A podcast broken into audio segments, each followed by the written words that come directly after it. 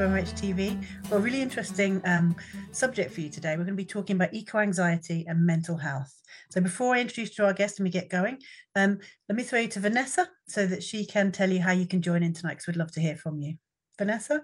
Hi, everyone. Welcome. We've got another interesting episode tonight. So we would love you to join in. You can join in for those of you who follow us every week. You'll know that you can either join us on Twitter by following the hashtag MHTV, and there you'll see the thread and the conversation. Ask questions there. I'll be monitoring it and I can feed those questions, comments into the discussion. If you prefer Facebook, then wander over to Facebook onto the Unite MHNA page. If you like the page there, you'll see the live um, live stream. So follow that there. Again, add comments, do join in. We like conversation, we like participation. So we look forward to um, to you joining in. And I'll hand back over to Nicky. Fantastic. So let's welcome our guest, Matt. Tell us a little bit about yourself. Hi, hi everyone. Thank you. Yeah, so I am a lecturer in psychology at the University of Brighton, and that means I teach and I also do research. And part of my teaching, uh, one of my teaching topics is eco psychology, hmm. which is about the psychology of the relationship between humans and nature, and humans and the wider climate, including the climate crisis, and ecotherapy, which maybe some of the audience are aware of, which is kind of using the the principles of connectedness to nature for healing in its broadest sense, uh, including uh, in terms of mental health. And in my research, then I work on theory and research around human nature connection, human animal connections in relation to mental health, partly, um, but also in relation to social justice, and in particular in the context of the climate crisis and the Anthropocene. Mm. Okay, I can already feel somebody thinking what's Anthropocene, but we'll come back to that. so, so obviously we're focusing on eco anxiety because that's what some of your work's been on very recently. So can you tell us what, what do you mean by that? What's what's that about? Yeah, well, in, in, the way I've written about it, I've just picked up on the term and it's been defined in different ways in different places. So there isn't kind of an agreed definition. There is a movement towards kind of scales and to use it in kind of uh, diagnoses, but we're not quite there yet formally. Mm. But basically, it's kind of worry, sadness, or other difficult, extreme, maybe emotions that are mm. felt uh, in, and often felt as distressing in relation to the climate crisis. Mm. Uh, and that can be in terms of anticipated um, problems. So mm. looking to the future, what might be happening, what might yeah. be going to happen, and worrying about that. And it, it also covers anxiety and related distress in terms of things that are happening already. So it might be an experience of extreme weather that's linked to climate crisis, crisis or drought or so on. So it's kind of it can fit into that real events or potential anticipated events as well, and then that emotional response to that. Yeah, I mean, it's a lot for people to process, isn't it? In terms of, um, so I suppose when you be when you be trying to identify, you'd be looking for things like anxiety, sadness, panic attacks. How, how would it manifest in terms of what you would see in terms of symptomology? Yeah, well, obviously, not obviously, but mm. the climate crisis is uh, increasingly, um, we're increasingly aware of it. So all sorts, of people mm. worry about it in all sorts of ways and mm. can put it out the way or not. Hmm. I, I, guess it's when it becomes debilitating in some ways, so that that mm-hmm. distress can feel like you can't go on. Mm-hmm. So it might be in a panic attack. Uh, mm. you'll know that that might not necessarily, first of all, manifest as the reason for a panic attack, but it, it could be a kind of low level or background pressure, mm. but it can come out in all sorts of symptoms that we're familiar with, um, in, including denial or defense mechanisms where one might actually say or, uh, or articulate no problem at all with the climate mm. crisis, mm. but manifest it in other kind of defensive behaviors. And they're, hmm. they're kind of well known. It might be you know out and out reaction formation which is where people will be critical of those who are focusing on climate crisis even because uh, they hmm. don't want to uh, deal with it. But it could also be more straightforward kind of sadness or real kind of existential crisis mm. or just a sense of doom that, uh, you know, the mm. world's not going to go on, mm. kind of catastrophism. Mm. And um, it could also be in, in kind of almost a manic solution focus where we really want to try and focus on what we can do individually to try and fix this. Uh, so yeah, all sorts of um, mm. behaviors it can be manifesting. Mm. Um, yeah, I can see as well, uh, uh, and like complications with that as well. If you're saying it, what you actually, you could also include um, responses to extreme weather and other types of, of pressure that's caused by sort of climate catastrophe. And because we know that's not straightforward. I mean, even COVID has shown us that something hits across a population very differently, and the most vulnerable people are the most heavily affected, as they have been in COVID. And I think it's the, the same in in ecological crisis as well yeah people least able to defend themselves people with the least amount of money saved up people in the most vulnerable housing so yeah. it's, it's going to be a complicated issue when you bring in social justice and all those other issues as well absolutely Some, mm. sometimes the climate crisis is called a double injustice because mm. those who are the least responsible to date are mm. suffering the worst effects so mm. far and the research that has been done um, suggests so far that those who are ex- experiencing the kind of blunt end of mm. the climate crisis in terms of its effects, understandably, are the most distressed. And mm. that's not, that comes out in um, mm. mental health issues as well as mm. um, you know, material deprivation and so on. So you know that, that stress is there, but that's not to mm. suggest that those who are not that close yet are not feeling grief or loss or distress in different ways. It's mm. just, uh, but you're absolutely right. Where we are in the world, where we're situated, mm. in the mm. countries in which we live, in terms of dealing with those, uh, with the fallout of climate crisis as well, mm. still really shapes mm. the landscape in terms of um, emotional responses individually and also how we respond collectively. I think. I think that kind of collective response is interesting as well because it's not uniform, as we rightly say. So you'll have some people who are taking direct action, some people who are very mm. violent towards those people, you know, some people who are uh, cl- uh, climate change deniers, and all that must be feeding into this kind of confusion and, and, and distress. Yeah, I think so. I mean, my belief, kind of in, informed in part by psychoanalysts or depth psychologists a little bit, is that everyone is entangled in some ways in the climate crisis, mm. emotionally and psychologically. I mean, it, it's yeah. it's unprecedented on mm. a planetary scale to be aware of mm. this scale of um, problem caused by one species. Okay, not all of one species, and we can argue about mm. you know different responsibilities, mm. but in the history of the planet, I mean, that's just a, an existential mm. crisis. Uh, it, it's a it's a really difficult situation to deal with. So we we're all plugged into that in some way, however mm. differentially. Mm. And that means there's a cultural response and a, a kind of cultural uh, manifestation of, of, of, our response to that in all sorts of ways that are often irrational or difficult to explain or, mm. or even understand. Mm. It's interesting as well because you talk about it being uh, caused by one species, but also caused by species who knows they're doing it. That's yes. where it becomes bizarre, I think. Yes. And that, that, that kind of like knowing there's nobody who, who doesn't understand that something is different and something bad is happening. So yeah. it's quite a strange topic, and I can understand why that causes anxiety for people. So, how, how prevalent is this issue? Because it's still quite new.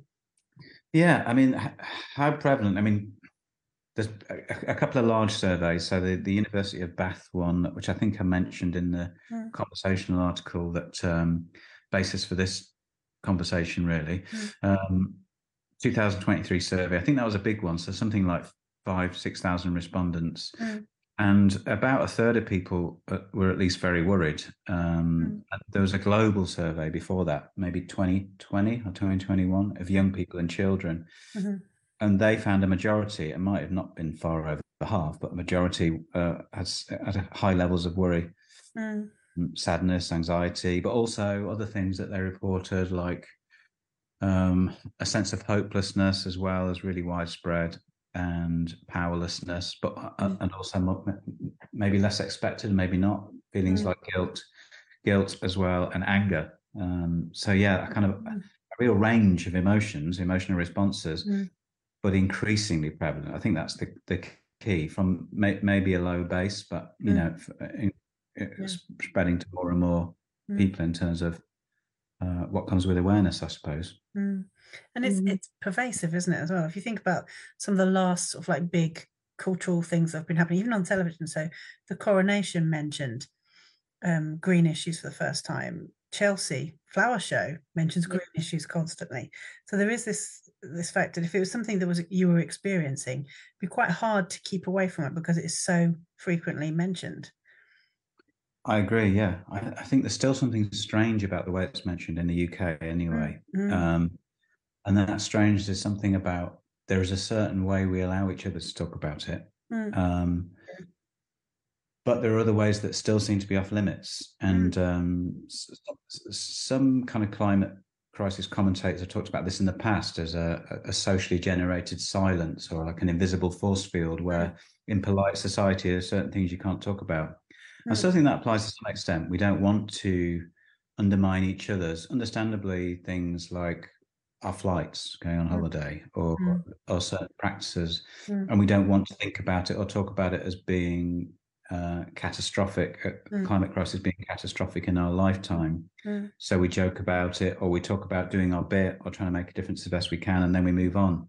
So I think you're right; it's talked about more, and I am optimistic about that. It's part of the conversation for sure. And on the other hand, there is still, as, as a psychologist, I can't help but notice uh, and pick up on research that talks about this, a, a, kind of still a sense in which it's still not part of the narrative in some ways as well. Mm. I wonder. I mean, we might not have this data yet, but is it our generations talking about it differently? Our genders talking about it differently, or is that still we don't have that data quite yet? I don't think so. I think that there, from, from this is off the top of my head, but from mm. what I've seen about um, climate denial, mm. the younger you are, the less likely you are to uh, engage in measures of climate denial. Mm. Uh, so, if we were being really speculative, hmm. I think we're probably saying in general that um, it's it, you know it, it would be split broadly in terms of uh, generations, and the mm. same I think again this is a real generalization and speculative. The same for endorsement of climate denial in US studies in particularly mm. older, not just older, but you could guess, yeah, white men. Yeah. Yeah. I still, every time I think about it, I always think about that. See, congressman who brought like a snowball in to show people that snow existed still. Right. And so climate change can't be real. Like, yeah. Yeah. I'm not sure that you understand evidence. it was yeah. a very, it was a really bizarre thing. Yeah. Okay. I mean, yeah, there, there is there is something about visibility, isn't there, as well? If something's not visible, people don't feel they need to engage. I'm mm. just reflecting because I live in York, mm. and um, obviously, periodically we have some serious floods. And mm. one a few years ago that was really serious, and a lot of people lost their homes, and that was really visible because you could see, you know, people's furniture on the street. You couldn't go into mm. certain areas of York. I mean, I had to kind of wade through the streets from my house to you know, we were completely cut off and on evacuation notice. And I think the community, which was brilliant, really came together um, to help people. And there was lots of, um, you know, lots of relief in local churches, people, you know, donating furniture, people offering strangers somewhere to live and sleep and things like that. Mm. And, um, and, you know, I really reflected on it. And I think for me, it was because it was so visible. Mm. Whereas um, on the whole, climate change might not be vis- as visible to people on a day-to-day basis so people mm. don't engage in it because they don't think it affects them mm. yeah yeah i think that's another part of the puzzle isn't it is that it, and another way in which it's unprecedented i mean we uh, it might have been the Sadiq Khan in, talking about it the weekend um, pollution in London, and, and mm. I think he said something about about that invisibility, how different pollution is now. We can't see it, or feel it mm. a lot of the time. I mean, sometimes you can, you know, the mm. traffic smells, but compared mm. to the smog, smog of previous generations, we knew it was there, mm. and yet it's deadly now, maybe more so, or certainly in mm. different ways. And you're right; it's kind of intangible in a sense. Yeah, I, I think you're right. That spreads to our. It's so easy in an everyday sense to think that climate crisis couldn't really, you know, break through and affect our daily life unless, like you say, in York and before that, you know, lots of floods in Cornwall, unless it does. But even then, that study was maybe it was because it was a while ago now, a few years, but in Cornwall, they did some follow up research with people there. And afterwards, mm. those people, they, they found that kind of resilience you talked about. Mm. Uh, and, everyone was really, um, yeah, gratified by that. But yeah. in terms of the climate crisis, they actually found a slight dip in terms of people being willing to believe that anything like that could happen. Mm. Again, because they've been through it once psychologically, there was this yeah. defense mechanism that said, well, it's not going to happen again. No, no, it was a one off. So they were actually le- slightly exactly. less likely to see it as a result of climate crisis than people who hadn't been through it. Mm. Yeah, yeah.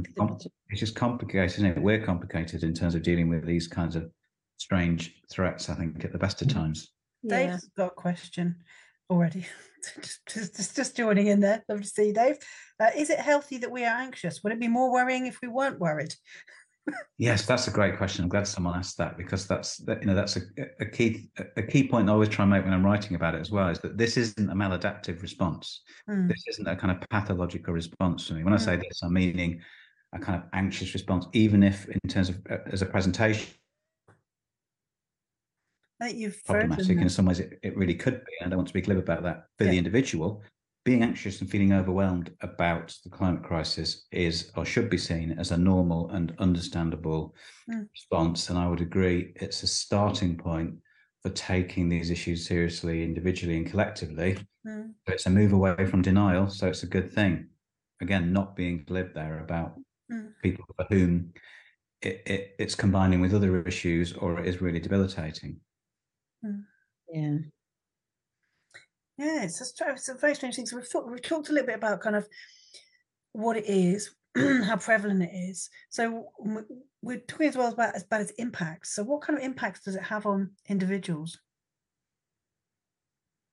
I think you might have frozen there a little bit. Can you hear me? Yeah, well, we yeah, um, I'm still there. Uh,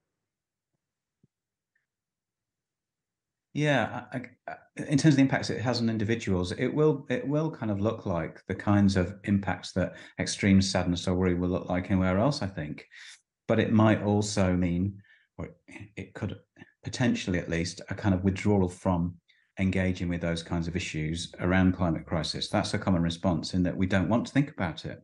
Uh, and we still live in a culture whereby it's made easier for us not to think about it because we don't live in a culture for most part. I know we've talked about increasing recognition, we're, but we also live in a culture where it's at least contradictory. We're told to keep buying stuff and keep going wherever we want, and that we're we're entitled to this and we're entitled to that. We have everything mm-hmm. we want.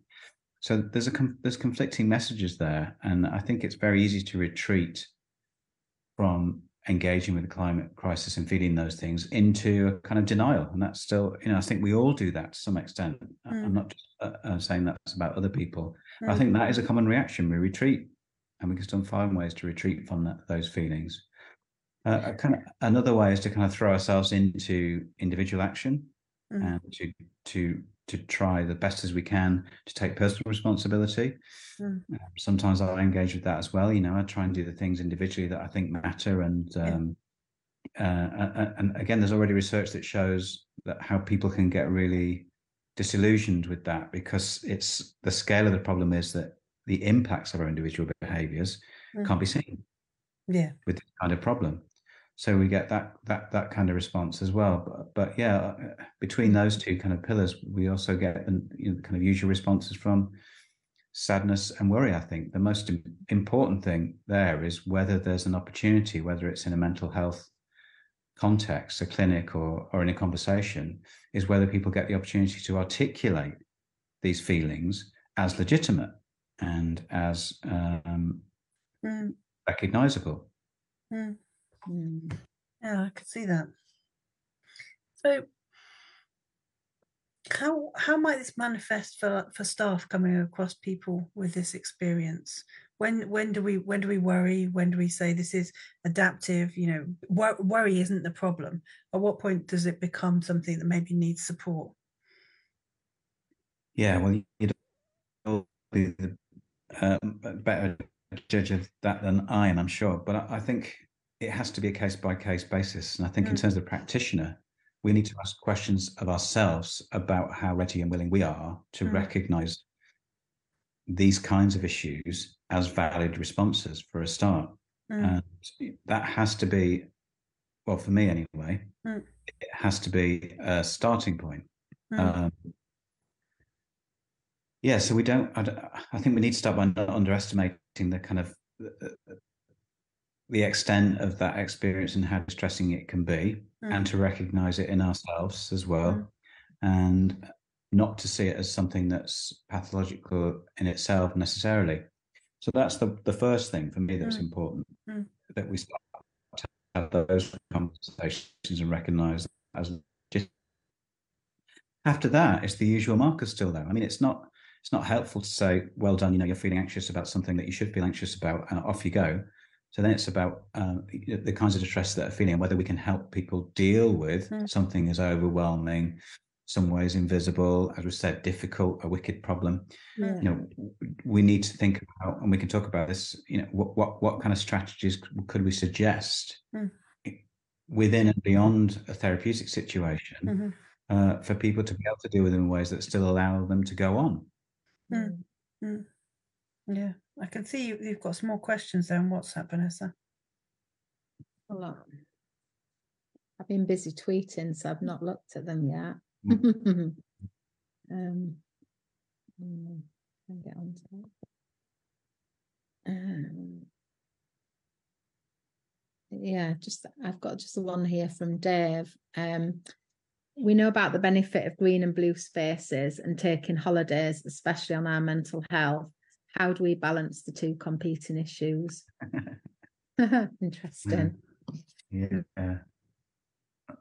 Another tough one. I mean, we kind of need to get social policy and infrastructure involved, I think, before mm-hmm. we can resolve that issue. But for me, what are the signs? What are the movements already that people are dealing with this? Well, we've, we've all probably heard at least vaguely of slow travel. Mm-hmm. Um, yeah. Slow holidays now, and that's one thing. You know, one thing I see is really, opt- I'm really optimistic about where people are being encouraged to travel by train. Yeah, yeah. It takes a lot longer to get somewhere. Mm. And I know it's not cheap at the minute and the systems don't always work. That's why I'm saying we need infrastructure. But there's also, so there's something ecological in that. We're not flying, uh, but there's also something um, psychological and around mental health, around getting some, you know, it, it's the it's the getting there, not the destination. Also taking yeah. time to notice, notice our environment as we travel, and mm. spending more time doing that rather than it being about where we go.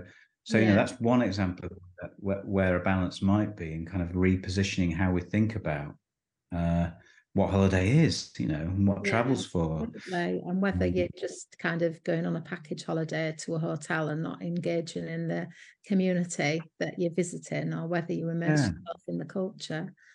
Yeah. Yeah. Yeah. But there are some, you know, it's a good question some really difficult decisions to be made about what we value. Yeah. Uh, if we do take the climate crisis seriously, as including for those of us in relatively privileged positions, especially those of us, uh, uh, you know, what, how important are some things to us, and you know, how do we prioritize? You know, if if short and long term haul flights become impossible, you know, what happens then? You know, what do we, yeah, what, what, yeah. Yeah. That will be interesting, won't it? And I think you can't have these decisions unless we have an open discussion. Mm. Yeah. And, and, I, and I think uh, uh, what I've seen before, and this is what we talk to our students about in terms of when we talk about engaging with people around the climate crisis, is it's so easy to put other people's back up. Mm. So what you can't go in there and say you can't have a you shouldn't be having a holiday. Why are you doing that? You shouldn't be flying, you know, on holiday. Mm. When eh, you know the reason people go on holiday is is we even we all go on holiday is bound up in the world we live in and you know the the way the ways that we work and what's mm. available to us and the time we have and um, mm. so on and so forth so you know for me for for most of us it's not about trying to pinpoint individual blame and responsibility it's about open conversations about what mm. you know what we want and how we get there mm. i mean it's very difficult isn't it to get to a point of positive action taking from fear and shame and anxiety, those things don't really lend themselves to positive empowered action, which is what we really need to take as a as a group now. So it's an interesting thing that you're you're, you're pointing out there. The way that we speak to each other about this is is a challenge, particularly if you are feeling that people aren't hearing you, or you are feeling that people aren't taking it as seriously as as you were mm. experiencing it. Yeah. yeah. So what can we do to manage sort of like a way forward with this? Yeah, that's that, that's a really good question. I think it goes back to what we were saying earlier in that recognizing that we're feeling these emotions to ourselves and with other people is a real start. I mean, that mm. I think that's only just happening culturally. Mm. Mm. And we're seeing more in my world, psychology and research. We see much more research on how people respond emotionally, psychologically to climate crisis, whether whether it's in their local space or or anticipatory. Mm. Um, we're seeing much more research to try and come up with terminology for that. That's why this talk is happening, right? Because eco anxiety is on people's register more. So that's a good thing in itself. The conversation is beginning. Uh, so we're articulating that. And I say it's a good thing because the alternative is to pretend it's not happening, to engage in those forms of denial, uh, ourselves individually and collectively. So, so that's a really important mm. start. But then on a kind of individual level, you know, how do we manage that? I, mm. I, I tend to take quite a, a, political perspective on it, and, and that's not to assume. I think we should be wary of assuming mm. that we can fix this through individual behavior change, including mm. our own behavior change. Mm. And I think in some ways that's quite liberating because I'm not going to fix this on mm. my own. I'm not mm. going to fix this by doing more recycling mm. or by not flying uh, on holiday. I'm not going to do it by by trying to accumulate enough individual activities. Mm. So I need to let myself off the hook a little bit there, mm. um, and not over focus on those individual behavior changes. But I will do them, but because they feel right to me. Mm. But on the other hand, if we're thinking about individual behavior change, then what can we do? Then there is research that suggests, this, especially with young people um, who might be experiencing uh, more anxiety is is how do we encourage a sense of agency mm. so individual behavior change for me is about finding ways to connect with the people about these issues mm. and to it might be protect, protest it might be joining a group mm.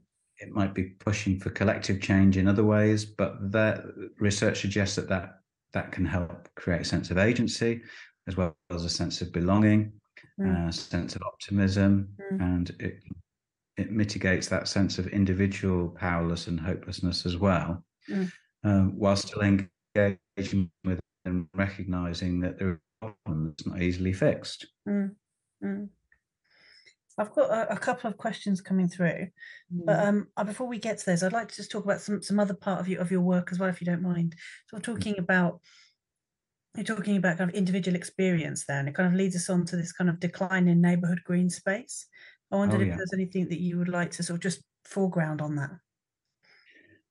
Yeah, well, what we haven't really talked about yet today is um, our connection to nature. Because we are nature, so sometimes I say humans and the rest of nature, but our connection to the natural world. And but in a way, that's the only thing we're talking about uh, is it, it, it's that natural world that we are part of that is in crisis.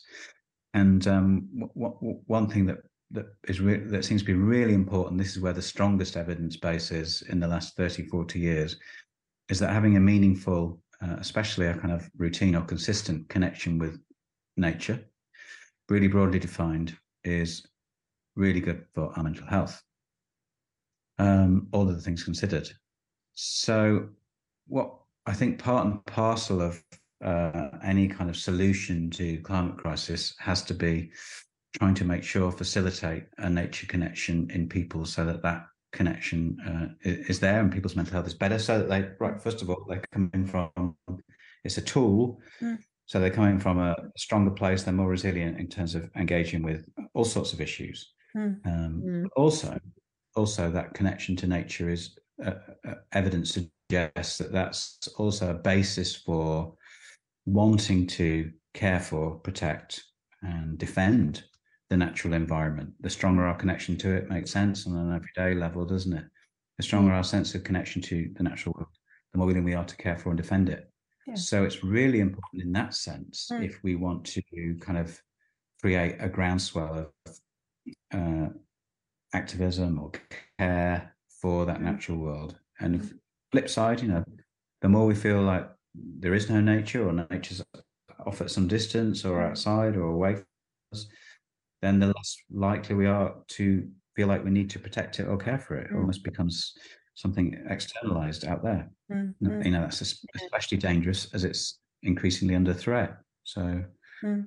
uh, yeah, uh, you, talk, you talked earlier about injustice, and again, it's one of those things whereby, yeah, you know, on the whole, the poorer we are, the further we tend to, to live from a, a natural environment. You know, even a decent park um, so you know that kind of access is also, a, a, I would say, and mental health charities are uh, often saying this now. You know, it it, it should be thought of as a right yeah, to have that kind of routine, regular access mm. because mm. it, it, at the minute that's really socially stratified. Mm. Yeah, and I think some town planners and councils are starting to plan it in, aren't they, to to new to new um, developments to think about kind of access to green space and even things like the route to walk to a park for a parent with their children and things so it's really good that that's been looked at within the mm. infrastructure but i agree there's a massive inequality in this discussion isn't there and i think covid kind of brought that to light didn't it when we saw people in high rise buildings that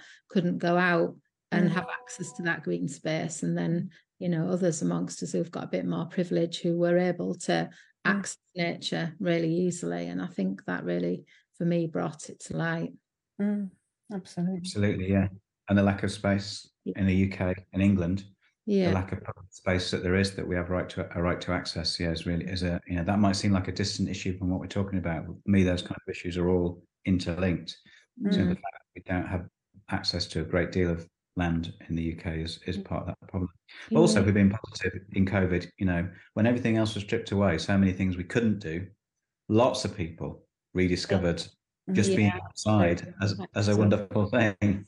Yeah, um, yeah, it's true. And just you know, I, I, the thing that I remember the most was you know being able to hear birds and nature because the sounds were so amplified without all the traffic and all the other noise and you know pollution um yeah yeah that was it was amazing really in that sense mm. um, yeah but i think as well just thinking about um communities thinking about mental health hospitals and mm. you know people who are detained under the mental health act making sure that they've got access to space mm. you know certainly you know working in prisons which can be a very kind of grey environment you know having sort of horticultural projects that go on in prisons and just um, you know i know one of the female prisons where one of the nurses does yoga outside on the grass with the women and just you know that sort of creative thinking to you know ensure that people still have that access because as you say it's so good for the mind isn't it mm.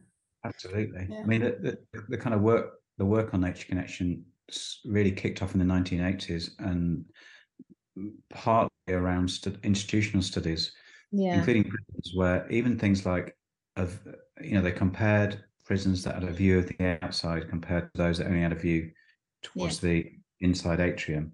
And it was only a measure like reduced number of sick days, but even then, a really significant difference yeah. just in terms of view of nature. And that kind of research has been reproduced mm-hmm. over and over and over again for, you know, getting on 40, 40 years now. So, mm-hmm. We've got a couple of, I think we're getting closer to the end again. We are. But, um, we've got a couple of comments come in. So, Roy, thank you very much for your comment, Roy. I'm um, saying, Roy Wiggins saying, I'm not sure I agree that with the assumption that older generation are in denial. Um, the older generation did not live in the throwaway society that exists today. They're very adept at recycling and reuse. Um, another question. This is a good one. Get ready, coming at you. Do health professionals have a public health duty to campaign and protest? I mean, if mm. we've all signed up to promote the public good, should we be on the front lines? Um, and just another yeah. one to think about is: is there something we should be doing in school, given that young people are highlighting anxiety on this issue? Yeah. So, one about school and particularly targeting young people, and the other one about should health professionals be handcuffing themselves to something today? mm-hmm. uh, yeah, well, uh, that the, that first one, uh, hmm. I didn't want to glide over the age question. No, I did say it was generalisation. Of course, there yeah. are all sorts of differences.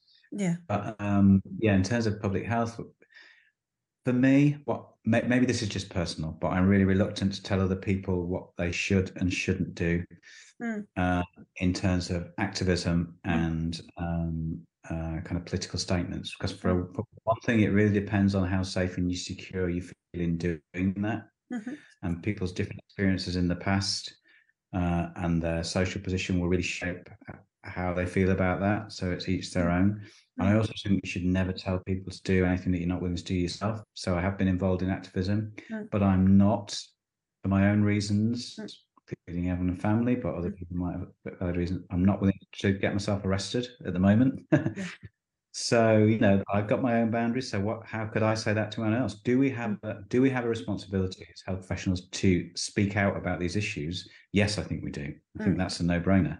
Mm. So we need to actively do things like question climate denial, mm. uh, and we need to take responsibility for being informed about these kinds of issues, so that if we're dealing with clients or students or whatever it might be, mm-hmm. we're not reproducing the problem we are you know, being able to have those conversations we started this this conversation with you know being allowing people to articulate it and coming to terms with these issues ourselves so there's that yeah mm. that's what i'd say And um, the the second point, what was the second point again? Sorry, Children and young my... people in schools. Yeah, well, this is something I've said uh, before, but I think it's essential. I think you know the, we should be engaging with two things. One, the reality of climate crisis, in, uh, uh presented in a in a way that that that's that's not hopeless, but also nature-based education, much more. Mm. You know, from a nature-based curriculum from an early age, and you know those two things really important to me. Yeah, mm. uh, in terms of what we could be doing at, at the level of the curriculum, mm. taking mm. classroom outdoors, all sorts of things. Yeah. Mm. There's two or three things you're sort of, kind of coming around as a theme, aren't they? So one is that free and open discussion that's not turning away from the truth of the situation, the seriousness of the situation, but also role modeling that kind of proactivity about it. Mm-hmm. Because I think you're you're right. The, the idea of just being overcome by by doom and panic is not going to really take any of us forward. And yeah. I think as well the idea about exposure to the natural world being so important because you protect what you love, don't you? And if you don't know anything about it, you don't place a value on it. So I think it was almost like the things you're saying about how we would best uh, respond as a society just do exactly the same for children and young people, which kind of makes sense, yeah. to be honest. I think we're mm. coming towards the end now. So, um, mm. Vanessa, is there anything that you wanted to to bring up or to, to touch on? Yeah, we haven't really touched much on our relationship between nature and animals and humans mm. as well. So I was interested in um, your thoughts around that, really, because I know that's one of the areas that you you research and study in as well. Yeah, I, I, just think it's it's when we think about human connection to nature, mm. that sometimes feel really abstract and uh, yeah. nature is something out there or you know away. For me, it's a really important way of thinking through the issues when we think about our specific connections, and they can be to place, they can also be to animals. Yeah. Uh, and sometimes that's just about positive. So we know that again in COVID, companion animals have been really important for people's mental yeah. health. Yeah, hugely. And a real focus but also it, it's around uh, some of the, the dangers and difficulties in our society. You know, when we think about where COVID might have come from, or at least uh, lots of viruses are coming from, it's it's because human nature or human society is really buffering up against animal spaces and habitats, and that's creating you know all sorts of problems in terms of the spread of viruses and um, you know industrialized ag- animal animal agriculture is also part of the climate crisis problem. So our connection to important but complicated part of these issues for me. Mm. Yeah, that's interesting. Yeah. So I'm ending up with more questions than I am with answers, but I suppose that's a sign the conversation is useful, isn't it? Mm. Is there mm. anything, Matt, that you wanted to to to focus back on? Um, I guess I it, it, to round it off, I guess I'd come mm. back to um, the politics of this issue. I know, I know this is about mm. psychology, yeah. and I'm a psychologist. But the psychiatrist uh, Elizabeth Pinsky, I read something by her mm-hmm. uh, in the US, and she said, you know, uh, uh, and she put it, she puts it pithily. I believe the fundamental and best treatment for climate distress, drumroll, is a rapid and just transition from fossil fuels and I like that because what it's saying is, yes, we can engage, and yes, we need to make sure that kind of people try and make sure people are doing okay as health professionals, as psychologists, mm. without moving away from the fundamental point that what we really need is a social and political and structural change mm. um, to get us out of this mess. Mm. Yeah, yeah. I don't think anyone's going to top that, that finishing know. statement. nice quote. we'll, we'll, definitely put that out for, for you guys. And for anyone who's um, been watching along, we've also tweeted out links to articles and, and blogs written by Matt that will really maybe help you deepen your understanding of this. And if it's a topic that you want us to revisit, please let us know. Because I think we're at the start of this topic and not we're nowhere near the end. This is going to be a, a long story, I think. But just really thank you, Vanessa, for being there, being brilliant. Um, and thank you very much to our special guest, Matt, and to Dave, obviously, as well. So thanks, everybody. Thanks, Dave. Take care. See you. Bye. Night night. Night.